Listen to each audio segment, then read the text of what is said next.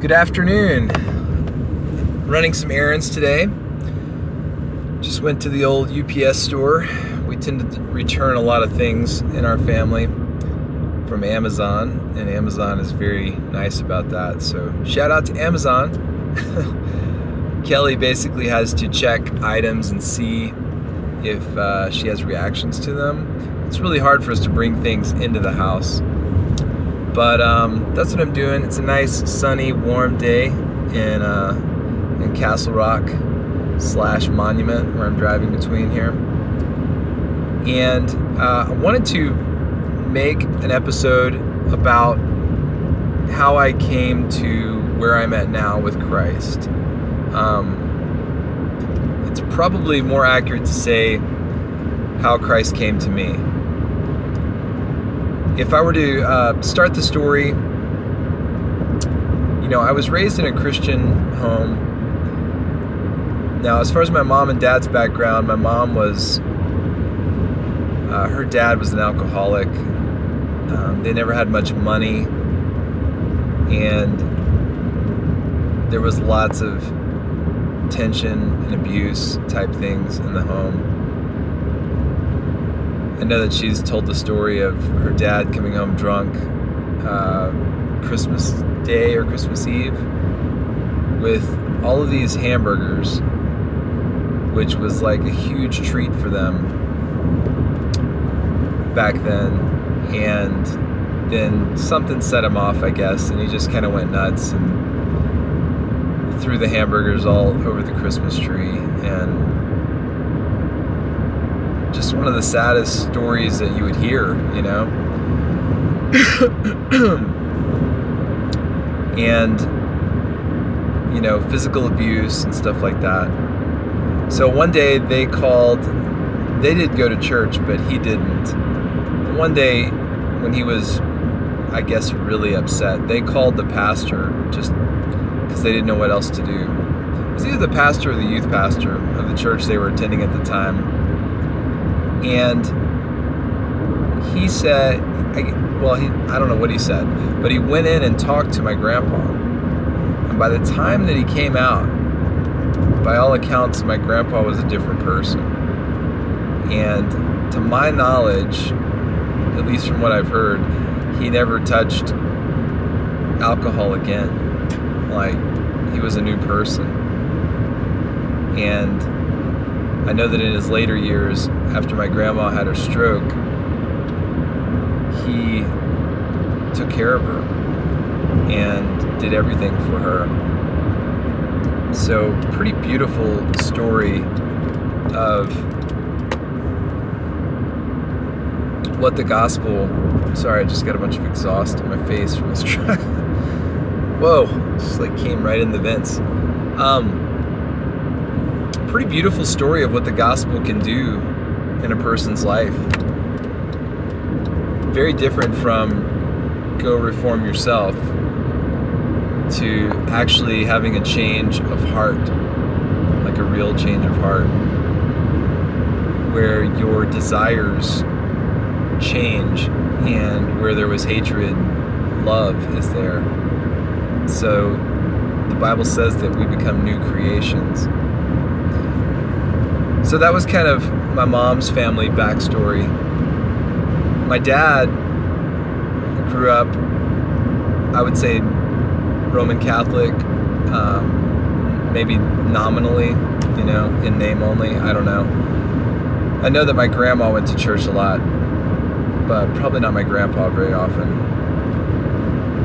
But my dad got really into drugs and the whole culture at that time and he was a surfer and he was just kind of a wild kid who didn't do good in school and stuff like that.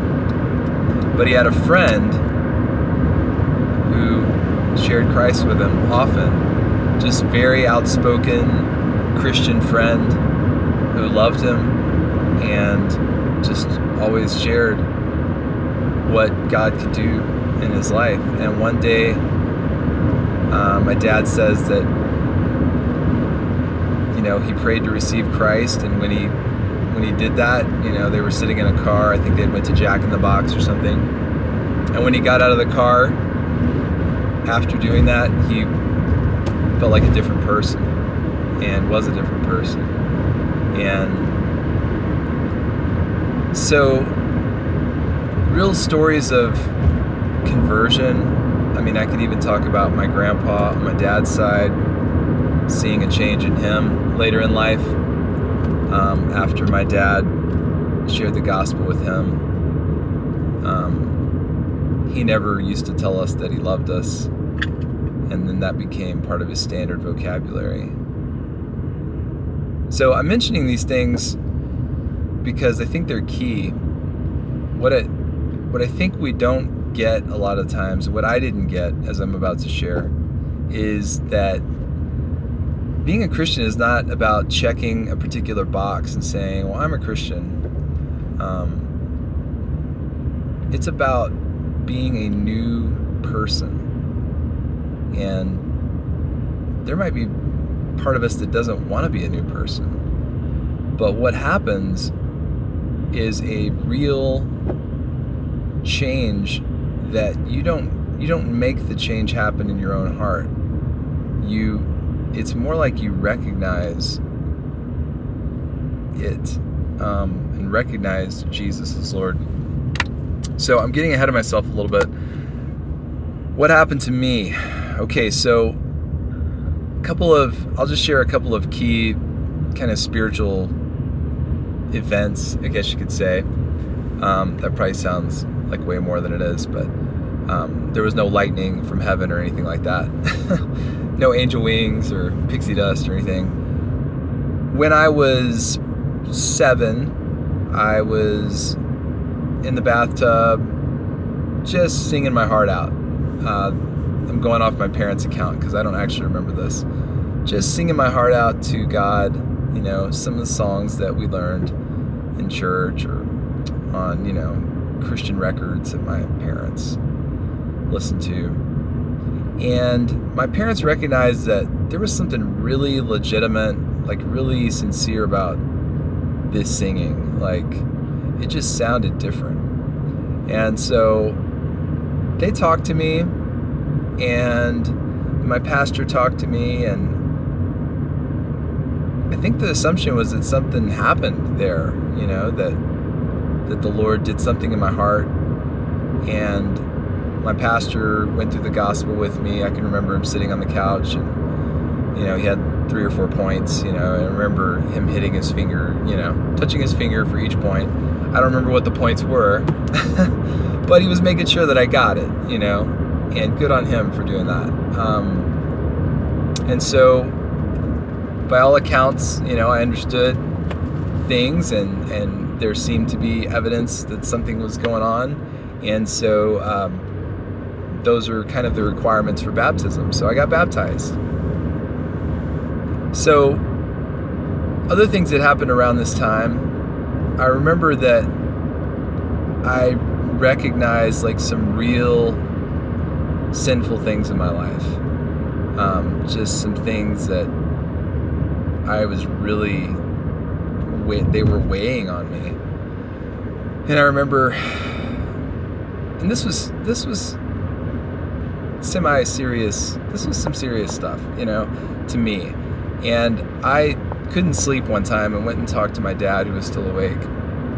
And I remember him sharing the verse as far as the east is from the west. That's how far God has removed our sin from us. And that had such a huge impact on me. It does to this day. That if you went as far east as you could go, if you think of it as as a globe, the world is a globe, you know, you could never start heading west, you'd always be heading east. I'm not sure if that's really the sense in which the passage means. I think that um, it probably means that east is infinitely far away from west. Um, if you point this direction and point that direction, they're infinitely far away. It's almost like you put your hands out and say, I love you this much. It's a way of expressing an infinite distance. And so that is how far God takes our sins away. A lot of times we say He doesn't remember them, and there's a sense in which He doesn't remember them. So, knowing that also that verse, if we confess our sins, He is faithful and just to forgive us our sins and cleanse us from all unrighteousness. I heard that my whole life, and I believed it. I believed that God would forgive my sins, and I believed that it was because of Jesus and His work on the cross, His perfect life. I don't think I fully understood all of that, but I believe that He died for me and He rose again. And that was reinforced in school. We memorized Isaiah chapter 53, which is mind blowing, uh, a mind blowing chapter in the Bible.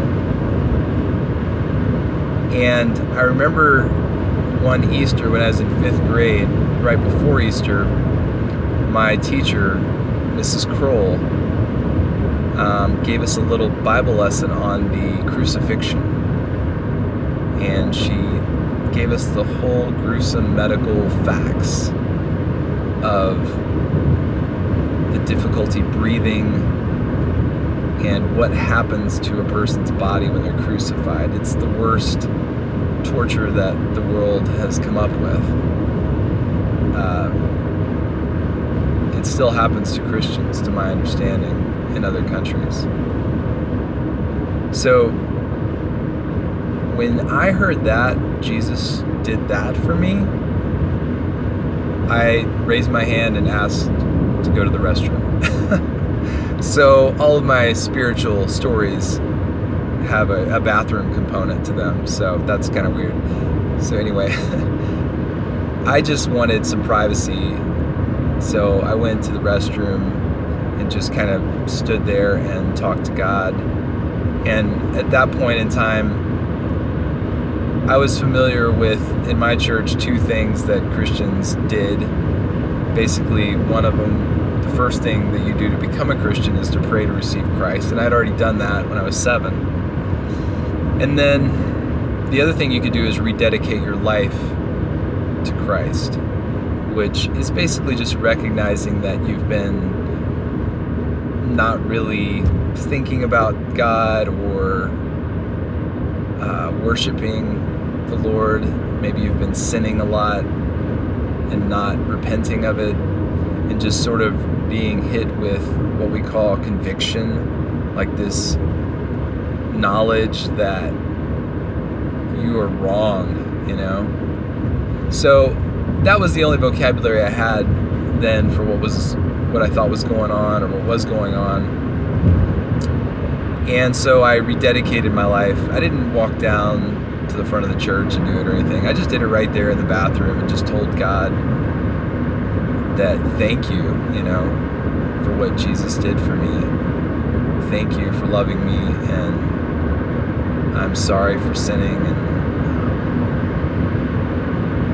so yeah, I I think those are real experiences, but as I'm to kind of get to in a little bit,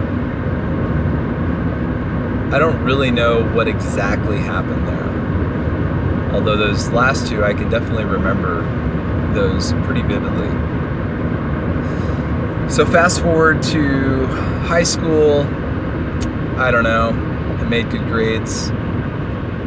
Kind of a normal ish kid. Uh, definitely some major sins, you know, like I mean, in, by today's standards, it would be called bullying, of just making fun of people, you know, trying to always be the funny guy, and I think making myself feel better through that somehow. Um, that's a realization I've come to recently. I, I, I don't know if I really dealt with that until recently. That I that that's a serious thing to to make fun of people and now I hate that you know and, and I tried I, I hope that the Lord has taken me away from that. So, anyway, what tended to happen there, high school to college, was a drift. Uh, just a really like, I mean, I would, I learned to play the guitar in college, and I would lead songs for the youth group at my church, but I really didn't know what was happening. You know, I I would try to sing sincerely, but I didn't get it. You know, I think there was a lot of miseducation about what worship actually is. That it's only singing. That you have to have some special feeling in your heart. You know, I didn't get it, and I was involved with uh, student ministry at University of Houston. I remember um, the guy leading it. great guy, great couple of guys that led that. But I remember being asked, you know, how I was doing spiritually, and I remember just saying, I, I feel like I'm on an inner tube, floating away. I do not know what is happening right now. Um, and I was at so many events and Christian functions and even tried to lead some of those type things, you know, with music and stuff. And I did not get it. It something was wrong. So what happened in my 20s, and I hope there's people listening here that, that knew me in my 20s. Um, this is part of the reason why I'm talking about this. Because if you knew me in my 20s, I don't know, you can correct me, but I think you'd probably know that I cared about God somewhat. There were limits to what I would do. Um, that doesn't mean that there wasn't real sin happening. In fact, I pushed the limits many times. And I tried to rationalize it. I tried to make it fit in my mind with the Bible and as far as what was becoming my God was music. Everything that I, every waking moment or decision I made was about being or becoming a great songwriter. That was the idol, identity idol that I had going on in my heart and in my life at the time. I cared about it more than friendships, relationships. I can remember lots of times that I just bailed out on people because I wanted to do my own thing. I was not even a good, for a while, I, I think I got a little bit more amicable, but I was not even a good person to be in a band with. Um, I was just self interested, just serving self, just worshiping what I wanted to do. I think I tried to rationalize it at the time. There's this big movement of, you know, if you are in music or the arts, that, you know, you're just being creative like God made you to be. And there was a real encouragement towards that. And that's fine. I'm not saying that that was wrong, but I don't think it was held up um, very well by scripture. I think it was just assumed. And so I found myself going to these churches that were hip and artsy, I guess you would say. And I'm not knocking hip churches. Um, I think they have their strengths and weaknesses like anything else. But for me, it, it just ended up, and maybe the problem was all on my end, but it ended up really feeding into what I wanted, you know? Like, God was just I don't know, he wasn't even there for me, really. I'm not saying God wasn't there for me, but I'm saying, looking back, it really didn't matter whether I acknowledged God or not. But when I did acknowledge God, it was really in a self serving way. But mainly it was very disaffected and, and cut off, and I didn't. I didn't. If you would have asked me, why are you even going to church? If I was honest, I would probably have said, to meet girls, you know. maybe maybe I can meet a nice girl here um, who's artsy and and likes God as well. So that's what happened. I I moved to Austin I tried to be a part of whatever, you know, musical community I could find and write songs and promote myself and I think I was trying to be sincere and I think I did make some good music but spiritually and things that were people that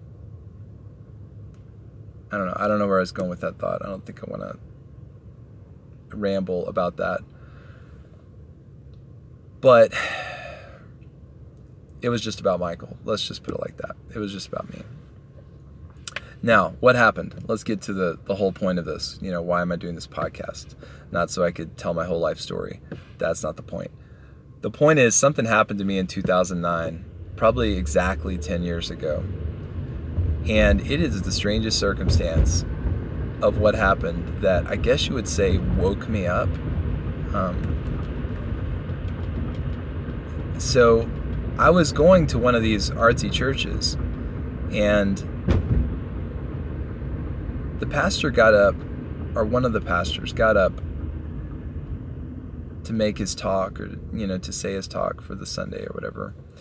And his first thing that he said was he was going to talk about Jonah. And he said, "Now, we don't really know if Jonah was a real person or not. Like if he really existed, but that doesn't really matter." And isn't that a strange moment to wake up to the gospel?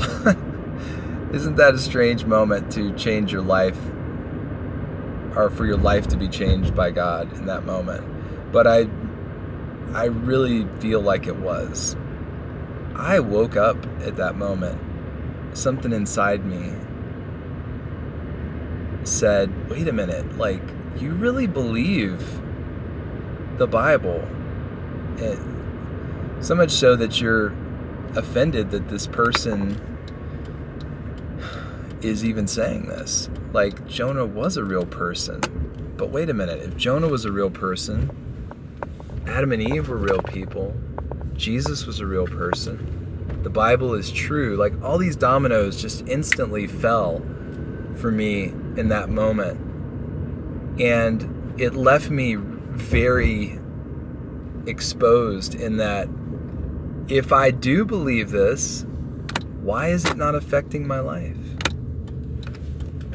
I remember when I was in Austin living for myself, I did have a Bible and I would open it from time to time, mainly looking for cool things to put in my songs. Um, but that it would say nothing to me. It was like dead air. Um, it just did not have any, didn't hold any real power or weight. Um, I didn't didn't get it didn't think I could get it and didn't know why like why am I reading Isaiah right now like what what could it possibly mean to me to read Isaiah right now so in that moment at church I realized that I believed the Bible and I realized that that I believe that Jesus died and rose again and that these things if God is God if he is who he says he is my life should be totally different. I started emailing pastors because I wanted to find a church that really took the Bible seriously instead of explaining it away. And so I would ask pastors, like, just in these random, looking back, it's kind of funny. I would send an email and be like, hey, you don't know me. I'm thinking about coming to your church. I need you to answer these questions. Is were Adam and Eve real people? Um, you know, did Jesus die and really rise again? Was Jonah a real person? And I would ask them all of these things to see if they really believed what the Bible said. And uh, I really don't remember the responses. What was also happening at that time was uh, this thought that I was probably going to leave Austin. So I, I think I started going to a friend's house church around that time I think that's what happened. Man, I totally forgot about that. Anyway, that was that was my awakening. It was it was over a couple of months, you know. I I slowly started to understand why Jesus died, why he rose again, and how that impacts life now in in 2009 as it was back then. And how it it gets into your bloodstream and impacts everything that you do in life. Um, that you start having brand new desires. You know, the Bible says Love not the world or the things in the world. If you love the world, the love of the Father is not in you. And I totally loved the world in my 20s. I wanted to be a part of it. I wanted to put my name on it. I wanted to make a name for myself. Um, it talks about the lust of the flesh, the lust of the eyes, and the pride of life. And those three things, I think, would describe me the most in my 20s. So if you knew me and I ever mentioned God, um, I'm sorry because I don't think I knew him. And I think for the last 10 years, since 2009, that God has really gotten my heart. I think He had it right there in 2009. And I think He's just deepened um, the roots um, inside my heart. And I hope that it's bearing fruit you know, the Bible says the fruit of the Spirit is love, joy, peace, patience, kindness, goodness, gentleness, and self control. And what happens is if we take if we take Christianity as this label that we check off this box and say I'm a Christian, I've been baptized, I have my my little thing there that says that that's what I am and I will recite this creed or say this thing and if we think that that's what being a Christian is, saying a prayer, getting baptized, those are all good things. Saying a creed is a good thing. All those things are good things. But if we think that that's what it is, I think we're wrong. And I can say that because I know that I was wrong. Um, to be a Christian is to have a brand new heart that has been put there by God, and it's not of your own doing. There was nothing that I did in that moment or before that moment when I got dressed for church that day and went and, you know, to hear about Jonah. There was nothing that I did to make prepare myself for some spiritual experience that was going to happen. I had no clue. God did it. And I remember driving back, I was driving to Houston at some point in time, just visiting, and it was after that experience, after that awakening, so to speak. And I was just starting to really get it. I was listening to these sermons online about how the gospel is is the only message that we need and it affects every part of our life and we get these new desires when we're born again and i was hearing that god does all the work that it's not our works it's it's just faith alone and he, even he gives you that faith and that was resounding so true to me. And I was watching the road and watching the line on the road and just had this real clear thought and sense of humility that God, thank you for coming and getting me. I felt like I had been rescued. Because if I would have if he would have let me keep going the way I was going, I can't rely on a prayer that I prayed when I was seven years old or an experience I had in fifth grade. Being a Christian is not about a one time experience. It is about an experience that changes you, but it's not about a one time experience. If I had just kept going after Michael's desires, then the Bible says, if you love the world, the love of the Father is not in you. What happened to me was God changed my heart and made me a new person has have I been perfect or even less sinful in some quantitative sense? Probably not. You know, I think you almost see more of your sin after you after something like that happens, after you become a new creature. The ugliness of the old is just uglier. So I'm not sharing this to tell you that I've reached some righteous plateau or anything like that. Um, what I'm telling you is that the gospel God the Holy Spirit changed my heart, gave me a love for Christ, gave me a new heart, and that has made all the difference. And hopefully, I've opened enough can of worms and different questions for this conversation to keep going and these podcasts to keep being made because it really calls into question some things, um, just like things that I assumed when I was in my 20s and such. Anyway, I think I'm going to stop there. Uh, I just, I want this to be a, a way that we can have conversations. So if you'll email me, I would really love to hear what you think. Whether you're a stranger or and if you're an old friend, you have my number, call me. If um, you know, or even if we talked yesterday, give me a call. Let me know what you think. Um, my email address is pigeonpost2019 at gmail.com. That's pigeonpost2019 at gmail.com. Uh, send me an email because I want to interact. Um, this is a weird podcast. I think most podcasts have two people talking. And uh, I definitely don't want it to just be, here's Michael's thoughts, you know, echoing into an echo chamber.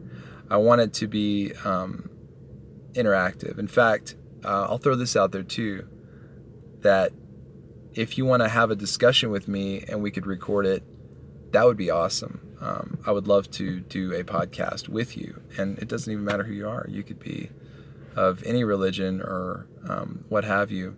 I'd love to find something to discuss with you and, and put that out there because I think conversations need to happen. And um, don't worry, if you call me, I'm not going to hit record. unless you really want to.